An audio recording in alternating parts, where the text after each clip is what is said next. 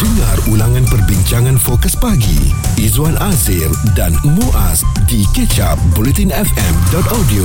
Baik, untuk anda semua, kami masih lagi mencari peniaga dan usahawan kecil dan sederhana bagi mengembangkan perniagaan anda. Hantarkan ID perniagaan usahawan Bulletin FM di bulletinfm.audio sebelum 2 Oktober ini. Peluang untuk anda memenangi dana perniagaan berjumlah RM5,000 dan pengiklanan radio bernilai RM45,000 serta geran pendigitalan PKS daripada Entrepreneur Insight bernilai RM10,000. Usahawan Masterclass Bulletin FM. Dalam jam ini satu persoalan bila agaknya Malaysia akan melonggarkan penggunaan pelitup muka. Kementerian Kesihatan KKM akan membuat pengumuman mengenai ketetapan baru pemakaian pelitup muka selewat-lewatnya Rabu ini. Menteri Kesihatan Khairi Jamaluddin berkata jawatan kuasa eksekutif kesihatan awam yang dipengerusikan sudah menerima syot daripada pakar mengenai pemakaian pelitup muka minggu lalu. Kita bukan nak tengok Singapura je selama-lamanya kan tetapi mana-mana benda yang baik dan boleh kita tiru untuk kebaikan tu kita bawa lah juga ke negara kita. 23 Ogos lalu Republik berkenaan mengumumkan bahawa uh, pelitup muka tidak lagi perlu digunakan di dalam tempat tertutup mm-hmm. termasuk di dalam pasar raya. Cuma mereka masih mahu rakyat Singapura menggunakan pelitup muka di fasiliti kesihatan dan juga di dalam uh, pengangkutan awam. Baik, uh, ini juga merupakan cadangan bagi negara kita Malaysia. Uh, kelonggaran pelitup muka itu dan uh, kita faham uh, 1 Mei yang lalu pelitup muka tidak uh, lagi perlu dipakai di tempat yang terbuka. Hmm. hanya di dalam bangunan. Okey. Cuma sekarang ini mungkin ada pertanyaan juga bilakah ianya akan dikuatkuasakan? Maksudnya pakai pelitup muka tu bukan satu kewajipan. Ianya menjadi kewajipan kepada diri sendiri. Dan ianya menjadi pilihan. Sama ada anda mahu menggunakan pelitup muka atau tidak. Dan ramai daripada rakyat kita menantikan Rabu ini bagaimana agaknya keputusan yang akan di dibuat oleh Kementerian Kesihatan tentang uh, um, pemakaian pelitup muka ini, kami tanyakan soalan yang sama juga di Twitter at Bulletin FM. Apakah wajar penggunaan pelitup muka dilonggarkan majoriti uh, iaitu 56% agak surprise saya kepada pemilihan orang ramai tak patut dilonggarkan. Mm-mm. 33% memilih untuk hidup normal semula dan 11% memilih penularan COVID-19 stabil. Okey dan uh, saya berpendapat dengan yang ramai tadi uh, kena pakai ataupun ikut kita lah kan mm. um, pakai pelitup muka ni kerana ini memang uh, terbukti menjamin kesihatan kita. Jarang kita jatuh sakit alhamdulillah dan kalau nak diberikan ataupun nak berikan kelonggaran tu terpulang kepada mereka sebab sekarang ni pun kalau kita tengok um, di tempat yang yang di dalam bangunan pun masih lagi ada yang tak pakai pelitup muka. Cuma bila ianya tak dikuat kuasakan Izzuan, maksudnya ada lagi akta yang boleh mensabitkan kita kesalahan akan didenda 1,500 kalau tak pakai pelitup muka. Ting tong, ting tong, harap maaf. Pendapat anda saya tolak. Kerana menurut saya Mm-mm. kita dah ada macam-macam lah. Kita dah ada Paxlovid kita dah ada uh, suntikan booster kali kedua dan sebagainya. Dengan booster itu sentiasa dipertingkatkan. Jadi tak payahlah pakai pelitup muka. Dan saya rasa sekarang kita kena hidup dengan COVID-19 kalau kita tutup satu badan kita pun kalau kita kena COVID kita tetap kena COVID-19 juga. Walaupun memang diakui bahawa penggunaan pelitup muka itu boleh menghalang atau merendahkan chances atau possibility kita daripada mendapat dapat COVID-19 tetapi saya rasa sudah-sudahlah dengan pelitup muka kita bebaskan sahaja dan tak perlulah pakai di mana-mana sekalipun tintong tintong maka rugilah orang yang buat pelitup muka ni dah ha. untung 2 tahun cukup lah kan? Okey, jadi kami nak tanya pendapat anda um, bagaimana agaknya kita menantikan uh, pengumuman pada hari Rabu ini adakah mm-hmm. anda masih lagi akan terus pakai pelitup muka macam saya mm-hmm. dan anda macam Izzuan tak sabar-sabar untuk nak bergerak seperti sedia kala Betul. seperti dulu-dulu. Maksudnya tanpa pelitup muka masuk dalam mall pun kita rasa bersemangat hmm. rasa teruja. Sebab yes kita dah bebas. Muaz ni kalau dia naik kereta dengan saya duduk sebelah saya pun dia pakai pelitup muka. Jadi saya macam ih kau ingat kereta aku ni penuh dengan virus ke dan sebagainya? Ha, ini membuatkan ada rasa lah. rimas sedikit lah kan? Tolonglah hiduplah seperti biasa kembali. Jika anda terlepas topik serta pendapat tetamu bersama Fokus Pagi Izwan Azir dan Muaz stream catch up di bulletinfm.audio. Jom usahawan kecil dan sederhana, apa kata anda manfaatkan peluang untuk bersama dengan usahawan Masterclass Bulletin FM? Kami nantikan idea menarik anda untuk memulakan atau mengembangkan perniagaan anda dan boleh menang RM5,000 wang tunai, slot pengiklanan setahun bernilai RM45,000 serta geran pendigitalan PKS daripada Entrepreneur Insight bernilai RM10,000. Daftar sekarang sehingga 2 Oktober nanti dan uh, layari bulletinfm.audio untuk maklumat lanjut. Usahawan Masterclass Bulletin FM.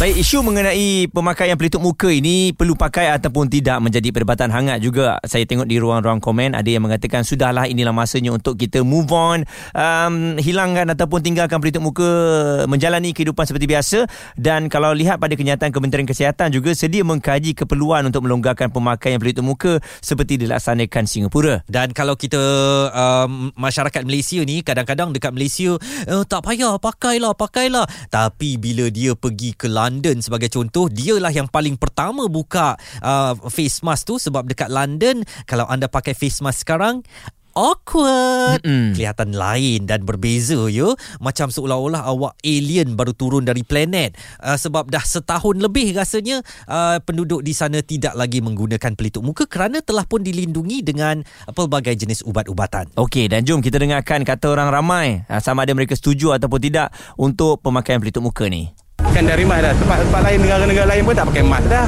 Sebab kita pun dah dah okey semua kan. Dah, dah ada SOP masuk dah ada test dah apa semua kan. Kalau ikut kan memang tak patut dah pakai lah tengok rasa semua pun dah tak ikut peraturan pun banyak lah tengok kan. Ha, jadi pakai pun sekarang empat layer saya pakai. Saya rasa ia akan macam sekarang ni lagi baik. Maknanya biar rakyat pilih sendiri. Supaya rakyat tak menyalahkan orang. Dan kerajaan pun tak menyalahkan rakyat. Soalnya sendiri tanggung sendiri tanya sendiri apa tepuk dari sendiri. Dia orang bersin kita tak tahu dia ada apa ada infeksi dari dia kan. Kita tak pakai dia tak ada protect lah. Tentu makcik dari dulu memang makcik suka pakai. Kita kita ambil contoh satu di Vietnam. Dari dulu dia memang pakai sebelum covid lagi. Tapi negara dia yang paling lambat lagi terima covid ni Alah cik ni orang kat Vietnam pakai tu sebab pencemaran udara. Ha, Memang ha. teruk dekat sana kan. Tapi Jadi, hebatlah makcik tu. Maksudnya dia buat kajian lah. Dia lihat apa yang berlaku di negara-negara lain. Betul. Eh. Betul. Dan uh, sebenarnya kalau kita melihat kembali pengalaman kita hari tu Muaz. Mm-mm. Di perbarisan Hari Kebangsaan Dataran Merdeka. Mana ada orang pakai face mask lagi kan? Sebab tempat secara terbuka. Walaupun dalam keadaan yang bersesak-sesak. Waktu kita naik LRT pagi tu sebelum subuh pun kan. Mm-mm. Ada juga segelintir orang yang tak pakai face mask dalam LRT. Walaupun sebenarnya sebenarnya dalam pengangkutan awam perlu pakai face mask. Jadi uh, perasaan kita waktu tu apa? Tak ada apa-apa yang kita rasa.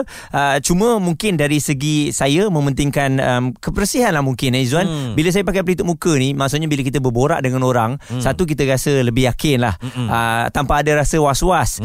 kan? Bayangkan kalau dua-dua tak pakai pelitup muka, bila borak dekat-dekat ni, mungkin tengah borak-borak dalam pertengahan borak kita tu, persepsi kita, eh Uh, dia ni okey ke? Tetapi selama 2 tahun pun Muaz, saya telah dididik untuk menjaga kebersihan diri dan juga disiplin diri saya. Macam contoh tadi aku bersin depan kau, Mm-mm. saya guna lengan kan, macam tutup dengan lengan. Pui, eh pui pula. Hacum ha. kan. Uh, jadi uh, kita dah tahu kebersihan diri kita, kita dah diajar supaya menghormati persekitaran kita. Uh, jadi saya merasakan rakyat sudah terdidik dan sampai bila agaknya kita nak terus bergantung kepada face mask ni? Hmm, okey. Jadi um, mungkin um, ada di antara anda yang bersetuju dengan Izwan, ada juga yang kurang bersetuju sebab ianya telah pun terbukti dengan uh, kita punya dari segi kesihatan ni lebih terjamin. Jom kita nak dengarkan ini respon yang diberikan oleh Profesor Mahdia Dr. Syamsul Bahari Syamsuddin yang merupakan pakar pengurusan risiko kesihatan dan persekitaran pekerjaan Universiti Malaysia Sabah. Uh, apa pada pandangan profesor tentang kajian yang dilakukan oleh Kementerian Kesihatan Malaysia ini mengenai kelonggaran pemakaian pelitup tutup muka selepas mendapat maklum balas daripada pakar. Kelonggaran atau tidak mewajibkan pemakaian pelitup muka ni uh, dilihat sebagai satu indikator kesiapsiagaan ataupun kesediaan negara dalam memasuki situasi endemik COVID-19 walaupun masih ada beberapa peningkatan dalam jangkitan kes baru tetapi ianya dilihat agak stabil ya. Pemakaian pelitup muka pada masa ini sebenarnya sudah menjadi amalan biasa. Baik, uh, memandangkan amalan uh, pakai pelitup muka ini sudah menjadi kebiasaan seperti yang Prof katakan tadi, adakah wajar untuk perkara ini diteruskan walaupun diberi kebebasan sekiranya ia tidak lagi diwajibkan? Saya juga berharap ya apabila kelonggaran ini diberikan walau ianya perlu diterima ataupun dilihat secara lebih objektif. Di mana sekiranya ada anggota masyarakat yang ingin memakai pelitup muka jadi itu adalah salah satu perkara yang amat baik. Tetapi sekiranya ada di antara mereka yang tidak lagi memakai pelitup muka maka ianya telah diberi kebebasan. Jadi ini adalah salah satu perkara yang perlu kita lihat dan apabila kelonggaran kita beri masyarakat perlu seimbangkan dengan disiplin kendiri. Izwan Azir dan Muaz di Catch Up Bulletin FM. Kami nak berikan peluang untuk peniaga dan juga usahawan kecil dan sederhana bagi mengembangkan lagi perniagaan anda. Hantarkan idea perniagaan anda usahawan Bulletin FM di bulletinfm.audio sebelum 2 Oktober ini. Peluang memenangi dana perniagaan berjumlah RM5,000 dan periklanan radio bernilai RM45,000 serta geran pendigitalan PKS dari Entrepreneur Insight bernilai RM10,000. Usahawan Masterclass Bulletin FM. Majlis Pemulihan Negara telah mencadangkan supaya Kementerian Kesihatan Malaysia melonggarkan penggunaan ataupun kewajipan pemakaian pelitup muka ya dan ini menyusuli tindakan negara jiran kita Singapura yang telah pun memberi banyak kebebasan. Uh, mereka kata mereka tak bimbang lagi tentang penularan COVID-19.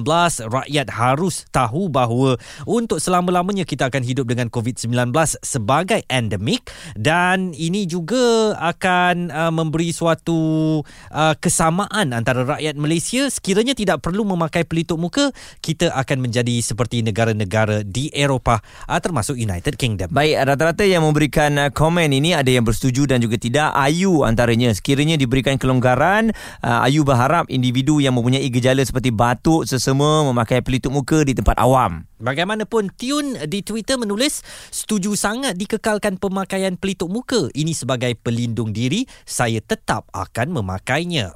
Dan manakala Jamilah pula berkata seeloknya kerajaan menggugurkan uh, SOP lain tetapi kekalkan pemakaian pelitup muka. Aki di Twitter aku rasa tak payah pakai lagi sebab aku tengok upacara tajaan kerajaan ramai je tak pakai pelitup muka. PM ke, menteri ke, jemputan ke, semua tak pakai pelitup muka. Betul tak KDKJ? Ha, dia tanya kepada Menteri Kesihatan. Mm-mm. Dan kita masih lagi bersama dengan Profesor Madya Dr. Syamsul Bahari Syamsuddin. Beliau adalah pakar pengurusan risiko kesihatan dan persekitaran persekitaran pekerjaan daripada Universiti Malaysia Sabah, kita nak dengarkan pandangan beliau. Bagaimanakah tentang uh, peraturan penggunaan pelitup muka ini.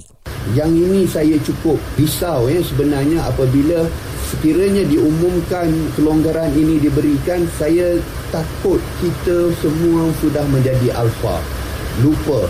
Dan kita menjadikan alasan perkara yang tidak wajib itu tidak perlu diikuti. Sebenarnya apabila perkara itu tidak wajib tugas dan peranan masyarakat secara kendiri itu sangat penting di sini. Dan ianya adalah sangat-sangat dituntut ya apabila setiap kelonggaran itu diberikan dan saya rasakan ianya mungkin sedikit sukar ya ah, sebab kelonggaran dah ada kita dah tak boleh lagi nak marah ataupun nak berikan ah, apa denda kepada mereka mm-hmm. ini terpulang kepada individu cuma apa yang saya minta eh Izwan ah, ni antara satu kebaikan yang kita dapat lihat pakai pelitup muka ni adalah tukang masak di restoran ataupun di kedai mm-hmm. saya rasa kalau dah diberikan kelonggaran yang itu mungkin boleh diwajibkan Betul? bagi bagi menjamin kebersihan masakan kita tu hygiene kan hmm. supaya bersih dan uh, kita tak maulah kalau mereka bersin masuk pula dalam makanan kita kan? Uh, itu mungkin beberapa sektor boleh terus dikekalkan. Sebenarnya ini tepuk dada tanya selera lah. Kalau anda betul seorang yang conscious tentang kesihatan dan anda mahu menggunakan pelitup muka silakan. Tetapi uh, ramai yang ingin bebas daripada susahnya nak bernafas dalam uh, face mask itu habis beruap aku punya kacamata kan? Uh, ya boleh tinggalkan tetapi apabila nanti diumumkan oleh Kementerian Kesihatan. Betul ya. Dan satu lagi kalau anda batuk ataupun sesama nanti bila dah dilonggarkan tu uh, silalah pakai pelitup muka. Pandai-pandai lah. Jangan sampai kita nak kena tegur cik cik batuk cik. Sila pakai pelitup muka. Uh, jadi ini yang benda yang mungkin akan merisaukan kita. Tetapi nak atau tak nak seperti Zuan katakan kita kena move on kita kena teruskan kehidupan kita insyaAllah. Kita nantikan hari Rabu ni satu pengumuman yang mungkin dinanti-nantikan oleh anda. Dengar ulangan perbincangan fokus pagi. Izwan Azir dan Muaz di kecap bulletinfm.audio